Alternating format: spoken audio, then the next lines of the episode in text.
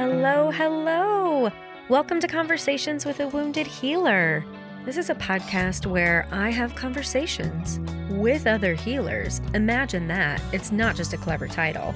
And we really talk about the intersection of, of healing self while caring for others.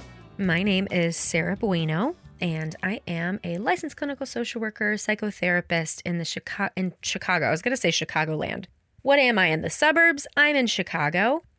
And uh, I also teach at a couple universities, and I sing in a band on the weekends, and I podcast. It's a fun thing. I get to do a lot of stuff. So I'm just excited to share today's episode with you and to let you know if you want to connect with me, probably the best way to connect with me is on Instagram. And I found these lovely folks on Instagram. And my handle is at Head Heart Therapy, which is the name of my practice here in Chicago. So, you're going to hear from the women of Bliss and Grit, Vanessa Scotto and Brooke Thomas. So, Vanessa is a counselor, meditation teacher, and Chinese medicine practitioner whose work integrates spirituality and psychology. In her early 20s, Vanessa's own struggle with depression and anxiety catapulted her on an academic and personal journey. Along the way, she earned two master's degrees and logged over 20 years of clinical practice. Brooke has been in practice as a manual therapist, a Rolfing practitioner, and a movement educator since the year 2000. She is also the creator of the Liberated Body podcast. Her work is devoted to uncovering and celebrating how truly wondrous our bodies are. These gorgeous organisms that connect us to our deepest clarity, our world, and each other. Together, they host the podcast Bliss and Grit conversations about being on a spiritual path in the modern world. So I hope you enjoy my interview with Vanessa and Brooke. Hello, Bliss and Grit friends. Welcome to Conversations with a Wounded Healer. Thank Hi, Sarah. Thanks so much for having us on. Yeah. So, for folks who are listening, if you are not familiar with the podcast Bliss and Grit, you will be familiar after today. And this is uh, Vanessa and Brooke joining us. Hello. Yeah. So glad to be here. Yeah. We've been writing each other for a couple months now, I think, trying to figure out a time. And my life has been insane. And, and it sounds like a lot's been changing for you guys. And so I, I just appreciate all the communication and connection. I'm just excited we made it work. Yeah. So if you're cool, just jumping on in, I'd love for each of you to take a little time and share kind of who you are and what you do. The podcast, yes, but also all of the wonderful things that you are.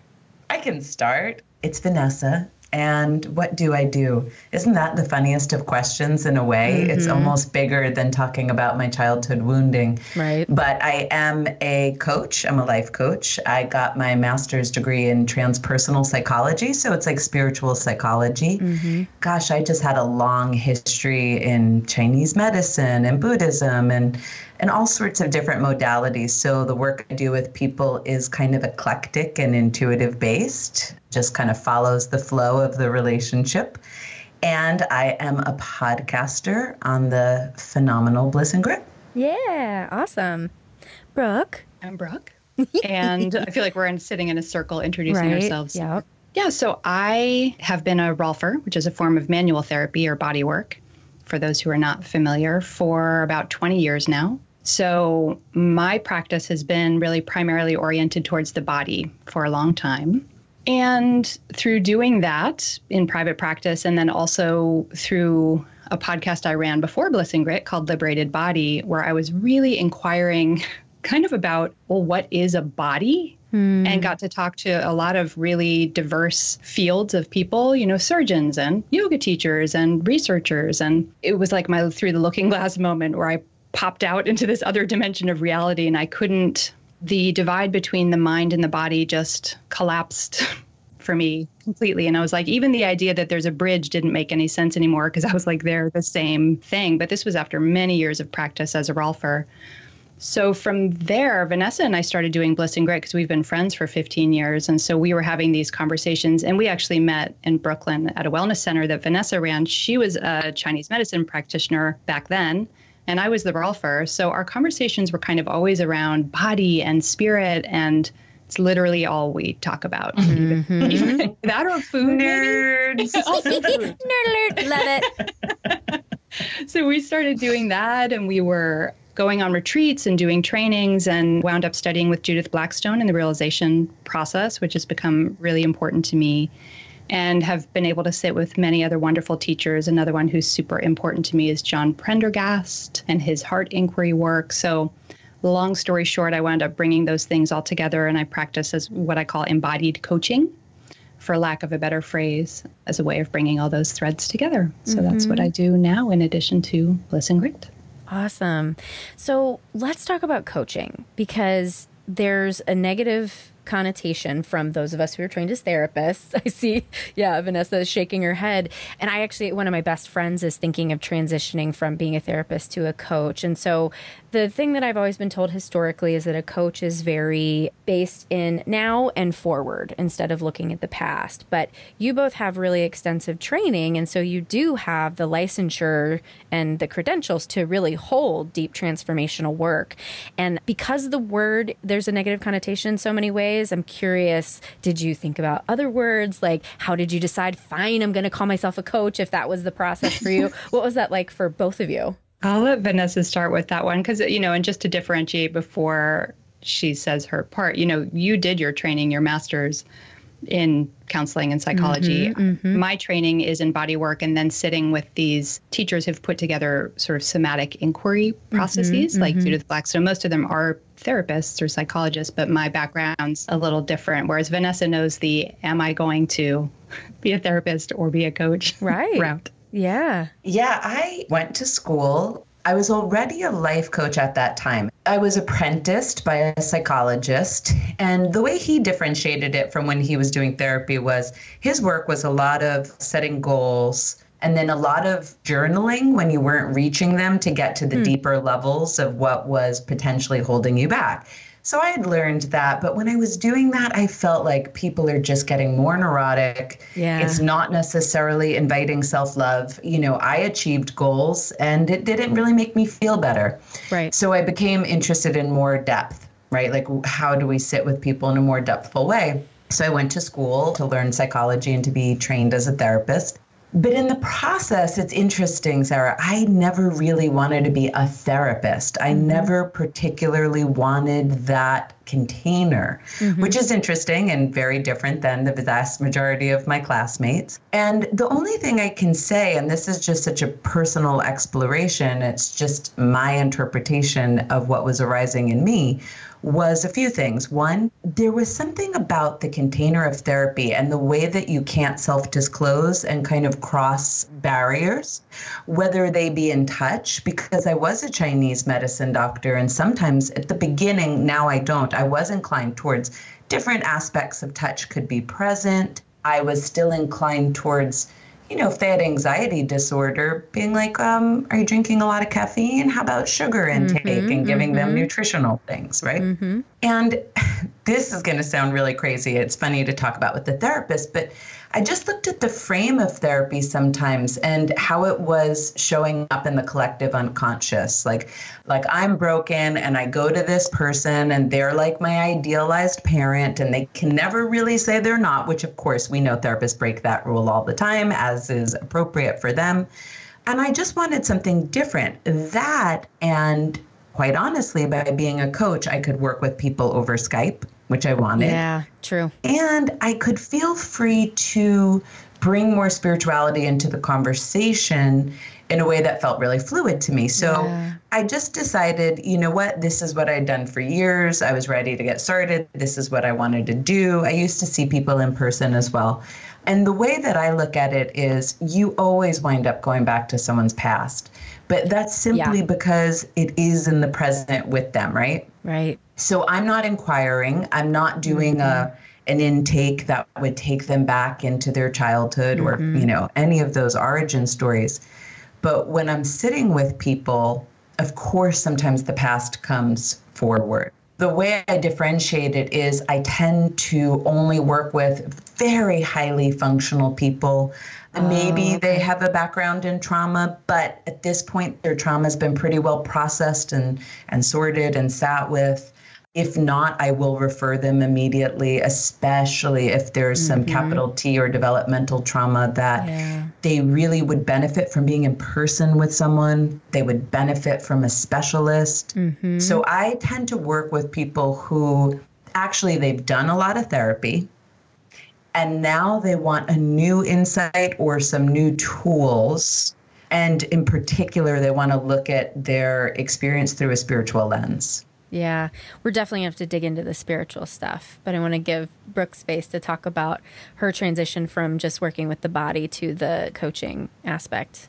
Yeah, well, similar in that my clients are definitely very high functioning. And Vanessa and I are lucky because so many of the people who find us now find us through the show. So they have a ton of groundwork about what is this work yeah. and what are the expectations because for sure life coach is not a phrase I would have picked. Oh, I know? hate it too. I, it has a lot of associations that are really negative and also things that make me particularly nuts like the goal setting stuff that vanessa right. mentioned it can make us so much more neurotic and it, it just keeps whittling us down to our accomplishments and just keeping us on that striving striving striving like always grasping i'll finally be better in many ways it can be like the self-improvement project gone wrong at its worst end and be really future oriented where you never get to actually exist and like come mm-hmm. home to yourself. And i'm already worthy of existing. I'm already good enough. But of course that's our frame on the show and bliss and grit. So the people who listen to the show already know that the, i'm not going to be helping them set goals of some time in the future whether it finally be mm-hmm. a better person that that's not the orientation at all but doing the the training with Judith Blackstone in the realization process, I think almost everybody in that training that we did, Vanessa was a psychotherapist or MSW. Mm-hmm. I, I was a, one there was two. one other woman two. I can think of, two. And Guy.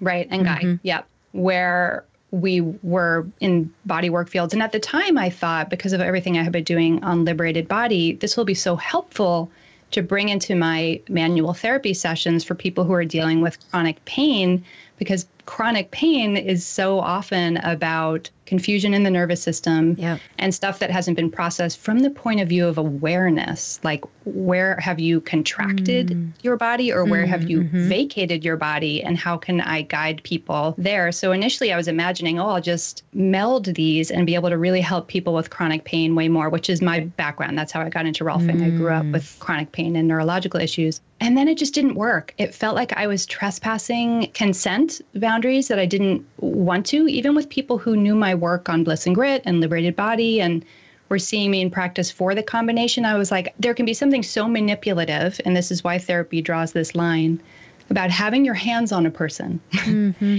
and asking them to inquire about something that's vulnerable and hurty to them. It yeah. just felt like, nope, I, mm-hmm. I, do not want to do mm-hmm. this. There was just too much risk of taking away mm. agency there.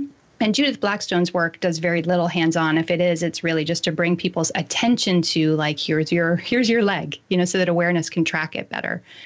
But this way I was attempting to combine didn't work for me. So but it was really meaningful to me in a clean and clear way worked with that. And at the same time, I was also had the opportunity to sit with John Prendergast, who's become a very important teacher to me. And his way of doing heart inquiry combined with realization process was such a good sweet spot for me and was working so well with the clients that I didn't want to call myself just a realization process teacher. You know, like so many of us were in these margins and mixing and matching different things. And so I figured embodied coaching Mm-hmm. was a way of pointing towards a field that people had a frame of reference for. That if I'm a coach, I'm not a therapist, and I will refer out if therapy is what you need. Mm-hmm.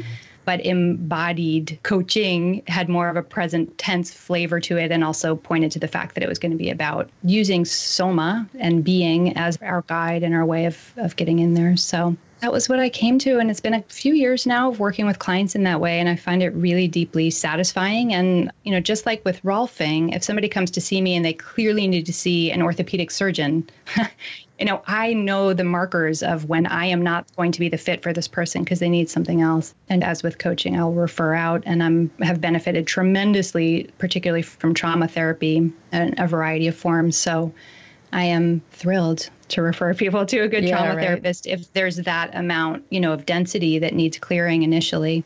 Yeah.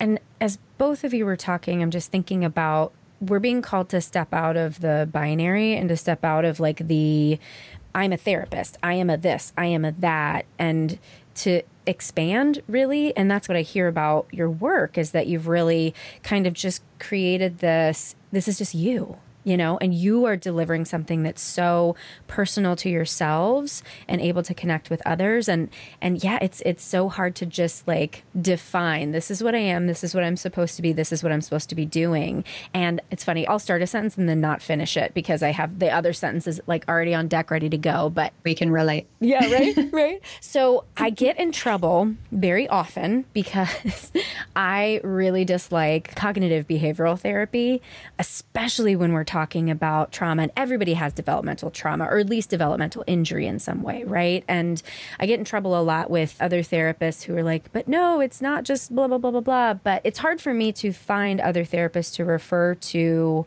a ton of them anyway. I've got a great like network here in Chicago, but it's hard to find people who really do this expansive depth work. And this is what I'm just seeing people are hungry for this. They're starving for it.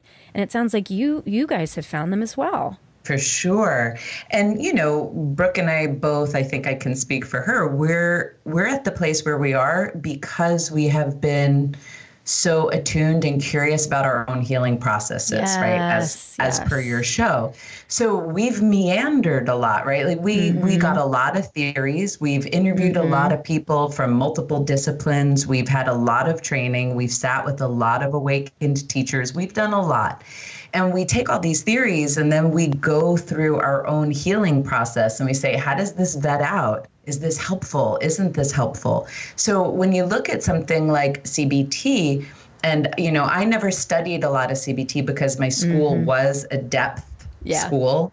But what I understood, like the little bit I understood, I think it's really helpful to question your thoughts and to work at mm-hmm. that mental layer and to see where your belief systems are.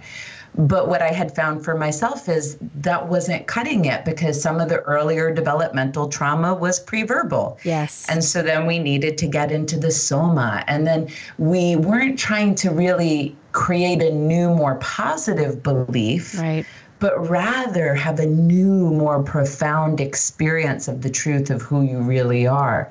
So it's like these things are helpful, but my curiosity is like, what happens when you apply them to someone like myself and like Brooke and mm-hmm, like yourself, mm-hmm. Sarah, who've been through hell and back? Mm-hmm. And is your life looking different? Are you feeling different? Like, what happens when the rubber meets the road? So, there's no particular discipline where I say, ugh, not that one.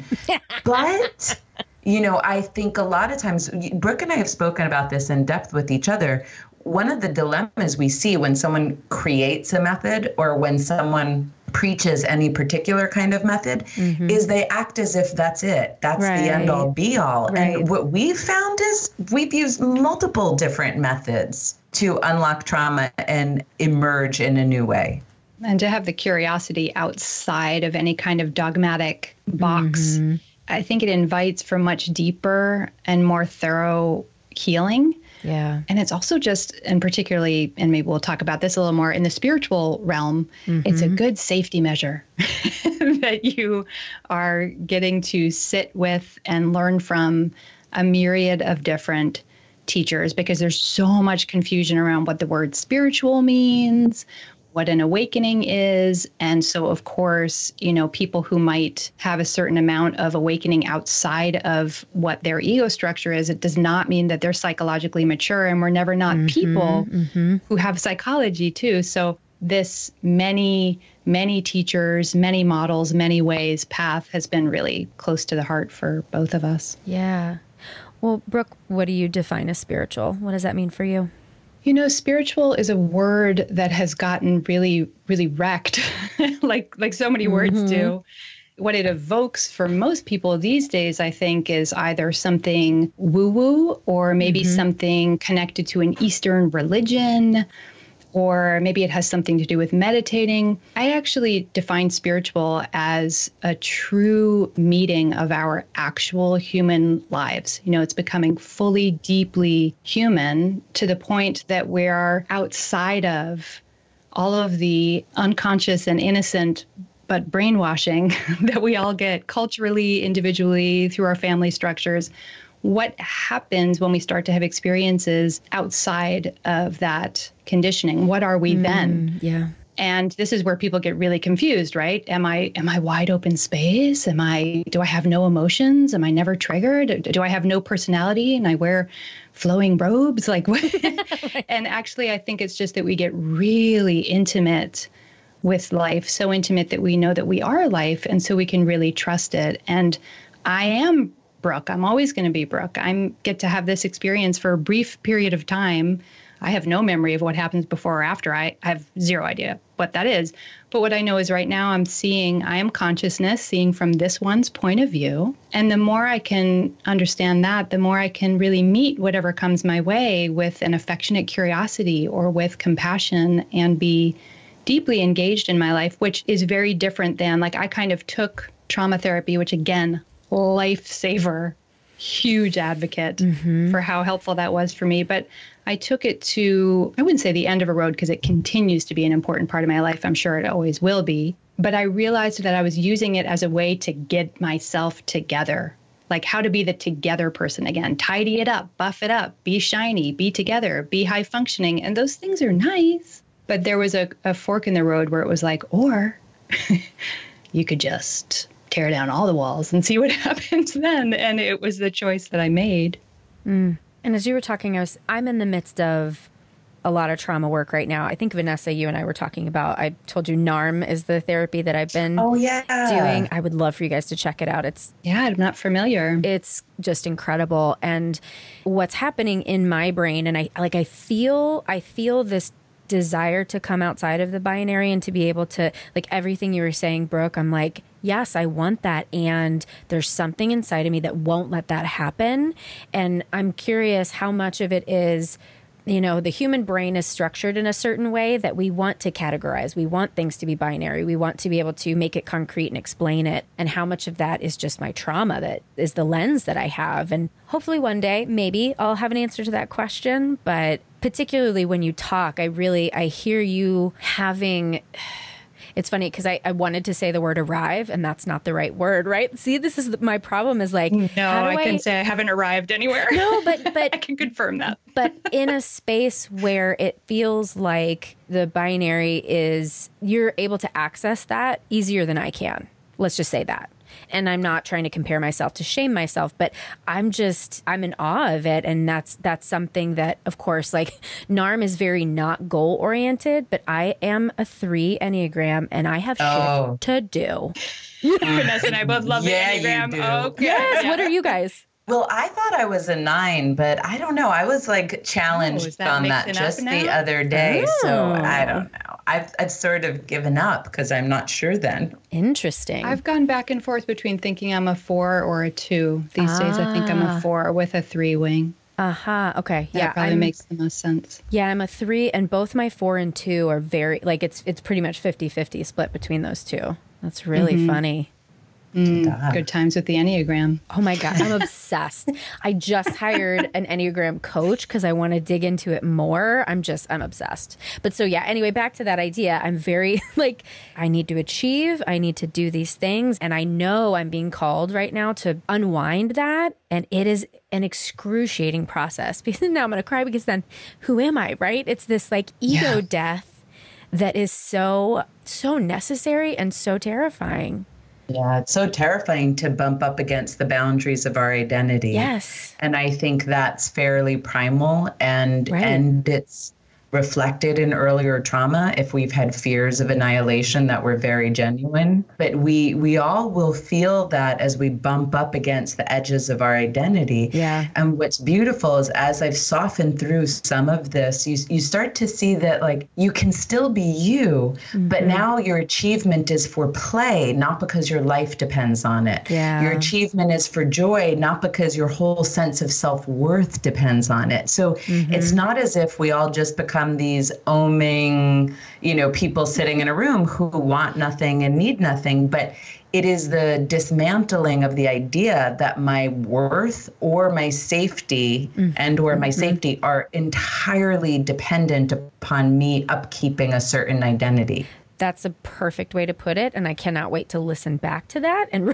remind like make that a mantra for myself to just breathe that in yeah and brooke and i have both felt what it's like to experience an identity deconstructing and for me, there was a lot of terror, there was a lot of fear, there yeah. was a lot of confusion. It's like a, you know, it is an identity crisis. If right. if not this, then who am I? Right. And you're leaving behind all the markers that your protective personality used to say mm-hmm. this will make everything okay right? Yeah. This is what your limbic brain decided in its innocence was going to make everything okay. And in your consciousness now, in your maturity, you're saying, no, I don't need this anymore. No, there's another way. And your limbic system and all of your survival strategy just gets, you know, eruptive. Mm-hmm. And it's difficult. It's difficult. The nervous system goes kind of bananas. And at that point, you know, the saving grace I had was self compassion, softness, love, and really good support from other people. Yeah. And it's one of the reasons why we we have to do this bridging, or it would be great if we could do more and more bridging of all of the disciplines, because on the spiritual side of the equation, they're really missing the psychological piece, and they're really not paying attention to nervous system regulation. You know, I have something in my personality, maybe it's my three wing, where I can have a tendency to be like pedal to the metal, like go fast. Like my survival brain has a lot of flight in it, which is like quickly get to safety, quickly do anything, sacrifice everything, but get to safety fast. So I took on my spiritual path in that way. So I, you know, sort of popped out of a lot of my conditioning and my identity really fast. And it triggered a very, very hard dark night because I just had a lot of unmetabolized PTSD in there that I wasn't aware of. I had done a bunch of trauma therapy. I had been sober for a while. You know, all those things were in place, but I just didn't realize because it was unconscious material how much more was there.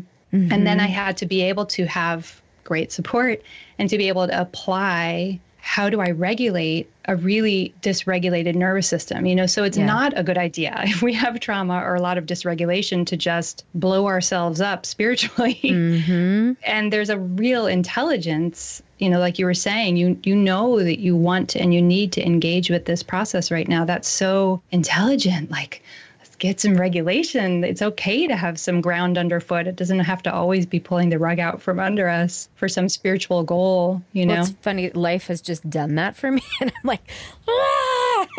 it'll do that. I'm tired, sure. right? well, I think this really leads into the question of whether or not you two would call yourselves healers.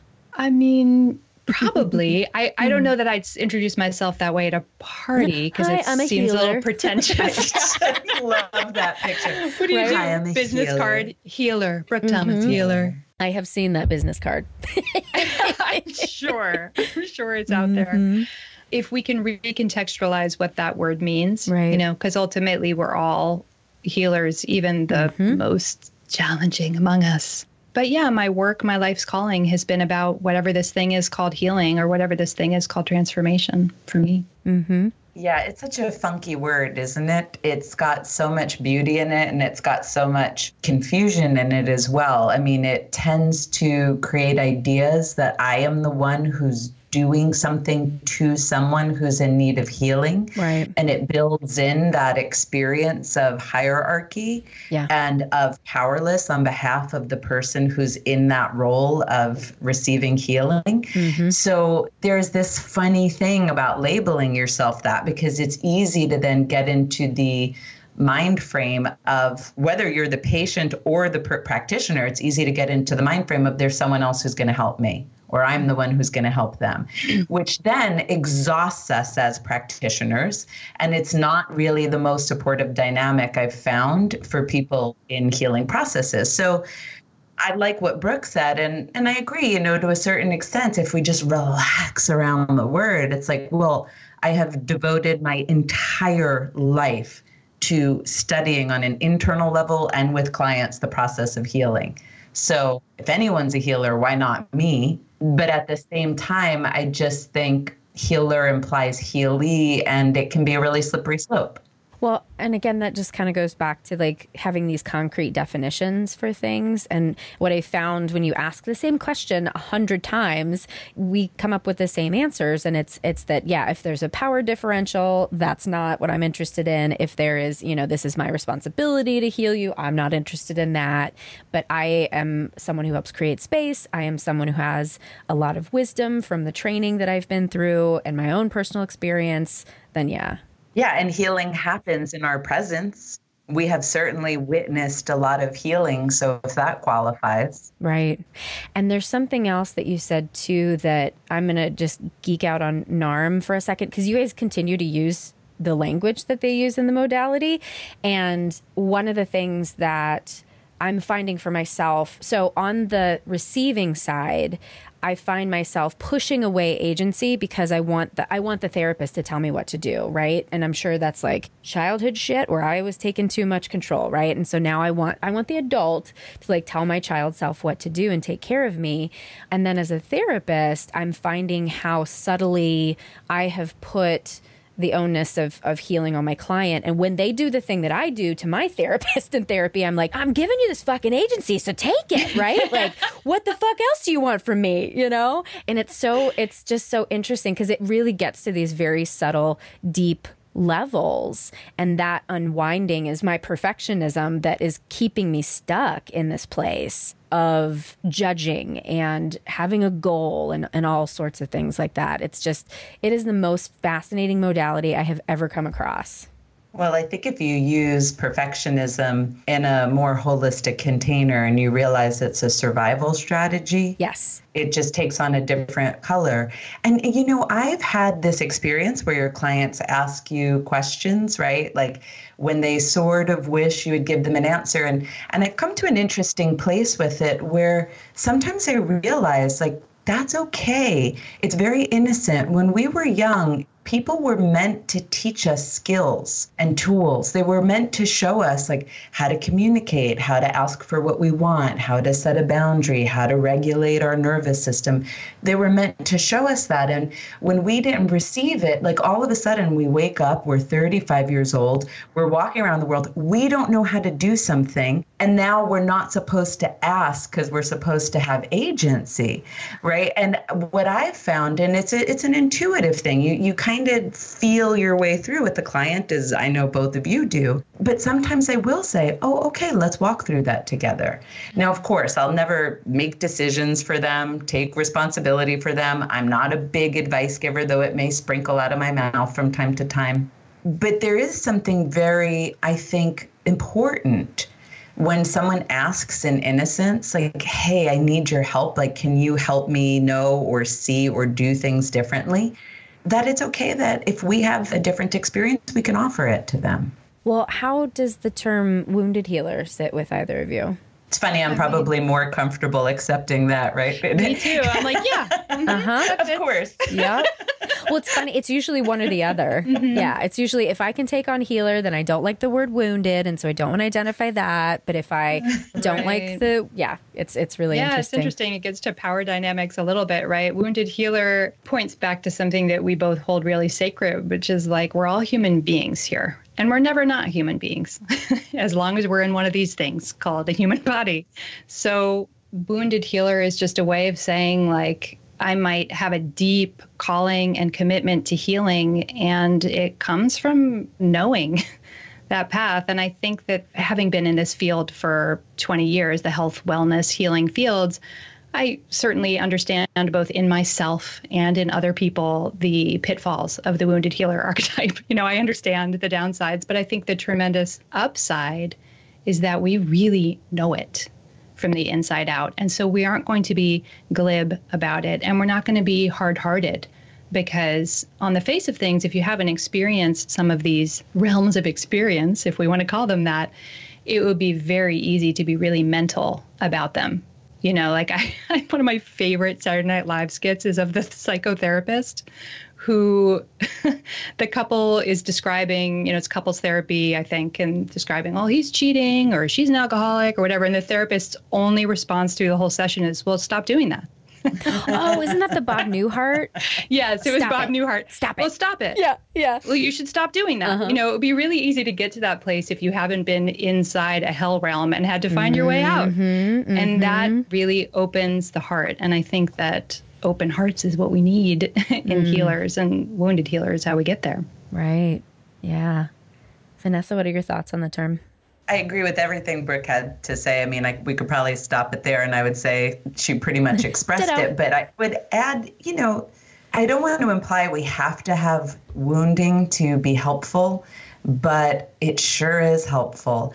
And, you know, I know this could just be a narrative I tell myself about life, and I'm okay with that. But I do think that it feels comforting to me to imagine that some of the things I've endured and experienced have been there and that they allow me to be in service of others because mm-hmm. there really is something about walking each other home. And if you haven't, as Brooke said, traversed a certain terrain, and you don't have to traverse everything, but you know, just mm-hmm. known what it feels like to be alone or stuck or like desperately wanting something to be different, but desperately bound up in your survival strategy, then sometimes you're just not able to meet them where they are. And there's something like the wounded healer always gives me this visual of like you're meeting someone, like you're kind of traveling down this road to meet them in, in the dark places where they are and whatever the basement shadow material is. And you're holding their hand and you're saying, Look, you can walk up this way and you're patiently and lovingly just walking them up into a new level of experience. And so I think comfort in knowing, you know, the wounds of people who support me. That's one of the things I didn't like about classical therapy when there's no self disclosure. And I'm not a big, believe me, I don't talk about myself all the time when I sit with my clients. But when there's no self disclosure, like I kind of want to know I'm sitting with a human who's helping me be a healthy human there's something very bonding in realizing that this person who sits with you has been through something. And hopefully, maybe they've come out and either on the other side or at least they've learned to sit with this thing in a way that makes life softer and more miraculous. Well said. Something I'm so curious about is why is it that some people come to heal in this lifetime and some people don't? And what is it? You know, it's not just resilience. There's there's something else. What was it inside each of you individually that said, I am here to transform in this lifetime internally. I mean, I feel like we're sharing the passion of that path. And for me, it's funny, my therapist is always trying to give me back agency. And I'm like, but this wasn't a choice. Like, this is what I am supposed to do. So I'm curious what that experience was like for you. Well, I mean, my first answer to the big question of why why some people and others. I mm-hmm. i have no idea. That's between the mystery and itself. But when i look at my own path like why? You know how did i manage to even understand that i could keep going you know and that there was a thing called healing and that there was life after healing too even though it's also ongoing you know that i can just be a person who enjoys her life. But you know some of the important ingredients one is awareness and that is also about the mystery. Like, I don't know why, but ever since I was a child, I remember I still have crystal clear memories of looking around at the adult landscape in the neighborhood I, I lived in and just being like, something's not right. You know, mm-hmm. this shit ain't same, right. Same. There's, there's mm-hmm. some, yeah.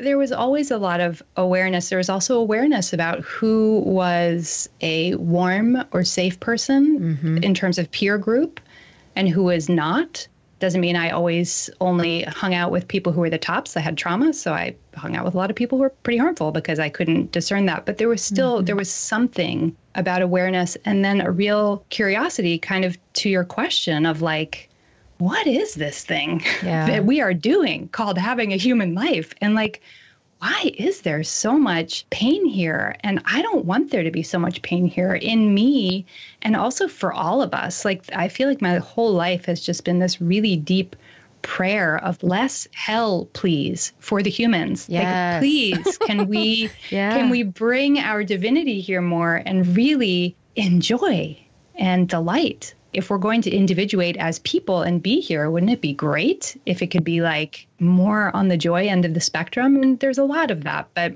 having experienced a lot of the opposite and observing it in others, there was just a really strong prayer for that. And then, you know, the classic ingredient that we all have, which is like suffering, right? there was there was suffering. I had a birth injury, which I'm sure set up dysregulation in my nervous system. I grew up with chronic pain and neurological issues. So there was always stuff that made me feel apart. And then there was, you know, various traumas, things that happened. And those things hurt enough that at certain points, multiple points, there was just a big like, no, in me, enough. This is enough. There has to be something other than endlessly suffering with this wound. And if it didn't hurt that much, I don't know. But for me personally, I don't know that I ever would have gotten to all of the places where I was like, no, hmm. enough. Yeah, I mean, so something that I heard in there that I really want to highlight is that feeling the pain, feeling the pain is what led to I have to I have to stop this. I have to do something else and that just makes me think of folks that I've worked with or people I've seen in my life who do a really good job of numbing or dissociating or compartmentalizing away the pain and I it's yeah, I'm into it. That makes a lot of sense. I mean, I was a classically good dissociator, but even that strategy runs out at certain moments. You know, even that strategy can collapse. And on Bliss and Grit, we often quote this quote from Reverend Michael Beckwith, who says something like, pain pushes until vision pulls. Mm. And so I oh. imagine one can go on a transformative journey because of vision alone. I mean, I'd like to meet them. I feel at a certain level that's probably true for all of us. There was just this innate drive for truth, an innate existential curiosity, the the innate wanting to unfold into our fullest potentiality, and that's the vision pulling. But like what Brooke said, it was the pain that was pushing at my back, and I could only numb out for so long right? And then it would collapse and you'd numb out. And really, pain's not just internal, is it, right? The more confused thinking you have, the more developmental trauma, the more the pain shows up in your external circumstances. You choose relationships that you know are not satisfying or or safe you know you make business choices you compromise yourself you do all sorts of things so even people with great dissociation or compartmentalization can get confronted by life circumstances. And really, ultimately, when you get to the point where you start to wish that you would die, you realize, like, oh, I guess I better do something about And that was, you know, a lot of what happened. I was great at dissociating and kind of floating above and holding on to the transcendent view. I didn't know that was what it was called at the time until I started in my mid 20s getting all this suicidal ideation. And it was a a marker. It was a revealer. It felt like it's too much. I can't do it. And then it's like, what's too much and what can I do? Right. And that kind of got me to finally face fears and go to therapy. And then that opened the door for more therapy, which opened the door for more therapy. Right. oh, yeah. because there was quite a bit which opened the door for meditation and it opened mm-hmm. the door for me to to go sit with beautiful teachers and and to find my spiritual path and and now thank god vision pulls more than pain pushes mm. Though on occasion it's pain at my back that's motivating me it's mm-hmm. it's different you know the equation is flipped and mm-hmm. you know brooke and i talk a lot on bliss and grit about there's a phase where you're just doing the best to manage things. Mm-hmm. You're going to manage your anxiety, you're going to manage your anger, you're going to, you know, manage yourself. Yeah. And then there's a stage where you deepen into transformation or hopefully.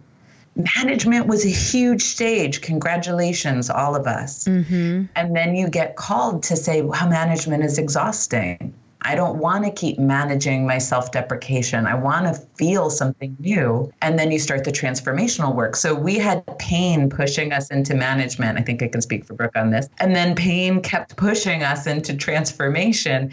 And then the process of transformation has alchemized enough that now it's a lot more vision pulling than anything else. And that's a lovely, fun stage to be at. Like the end of that intensity of healing and the beginning of something new, some new potentiality. Yeah. And even though it's foreign, you know, having vision pulling, man, can we really appreciate it after having the pain really be the the grinding force for so long? Yes you know, for me personally, I have to work on receptivity to goodness a lot and like creating new internal architecture to be able to perceive and feel safe enough to receive that. But wow, really nice to be able to work on that. you know, as opposed to just like the the real grind of trauma therapy and like, wow, you know, I was perceiving through this traumatized lens, so I made a traumatized person's choices. Like I fucked a lot of shit up, and like now I got to do a whole lot of real sober adulting. Ooh, it's nice to be into like, how do I learn how to receive goodness? I'll take that. I can really appreciate that stage. mm. Wow. Since we're almost at the end of our time, do you want to share where people can find you? Sure. Yeah. um, they well, say in show, unison. I know. Mm-hmm. our show is Bliss and Grit. So there's the website blissandgrit.com, but it also lives on all of the various and sundry mm-hmm. podcast players as well yes. as on YouTube. And then we have our individual identities too. so my my website's brookethomas.me, and uh, you can find other work that I do there. I have a course, digital course coming out late winter called Embodying Safety. That's about mm. how do we have experientially mm-hmm. living into the feeling of, of safety. And then I'll let Vanessa say where. And then I am at vanessascotto.com and I hang out a lot on Instagram. So mm-hmm. you can mm-hmm. find me at Vanessa Scotto on Instagram. It's kind of the only social media I like and my favorite. Oh, and at Brooke Thomas 108 is on yeah. there too. And I am on there way less than Vanessa, and I admire her social media abilities. Very. Me, me, and Sarah are exchanging yes. a fair amount on our requisite channels. The, we are. at Bliss and Grit podcast. That's usually the one we're mm-hmm. we're chattering away on. But yeah. Well, this has just been so wonderful it's so interesting. I didn't start this podcast as a healing modality for myself, but it has become that. And I, I just want to thank you both for the gifts that you've given me today. And, and I'm sure that the listeners will be feeling the same way. Mm, we totally get that. Bliss and grit was the same to us. Mm-hmm. I mean, mm-hmm. isn't life miraculous and beautiful mm-hmm. that we can have these win win situations where we win, the person speaking wins, and everybody listening wins? And so I love that we got to be a part of it. It's yeah. so great we finally got to do this yes. and and I'm excited to get to know you and your listeners more. Wonderful. Thank you. Thank you, Sarah. Thank you so much, Vanessa and Brooke. What a lovely conversation. And truthfully, I knew it when I was speaking with them. There was something in there that was going to be healing for me when I listened back. And sure enough, it absolutely was. So I hope that you found something healing out of the conversation as well. You can find more information about both Brooke and Vanessa at www.headhearttherapy.com slash podcast. And we'll have all of their information in the show notes as well. And thanks as always to Andrea Klunder and the Creative Imposter Studios for editing and producing, to Liam O'Donnell for the album art, and to Ben Mueller for our theme music. Thanks so much for tuning in. Until next time, bye bye.